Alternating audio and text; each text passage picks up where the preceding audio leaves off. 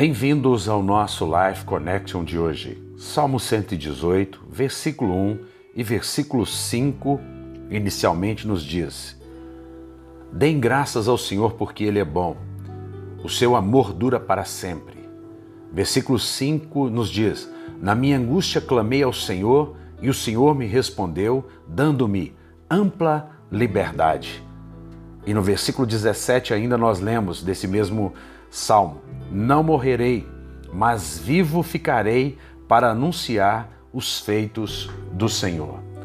Nós aqui temos uma expressão maravilhosa: rendei graças ao Senhor, porque Ele é bom e a sua misericórdia dura para sempre. Misericórdia aqui é recede, que significa amor, bondade, benignidade, fidelidade, misericórdia e graça.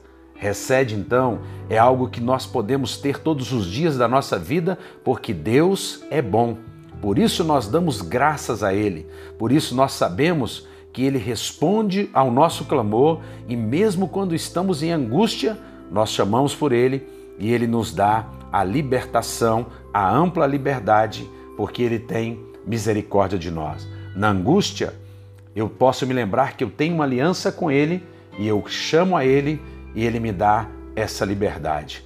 Nós temos confiança de que quando oramos, Ele nos concede a sua ampla liberdade, porque a sua misericórdia dura para sempre. Israel, eu, você, a nação brasileira podem confiar no Senhor, porque Ele é bom e a sua misericórdia dura para sempre.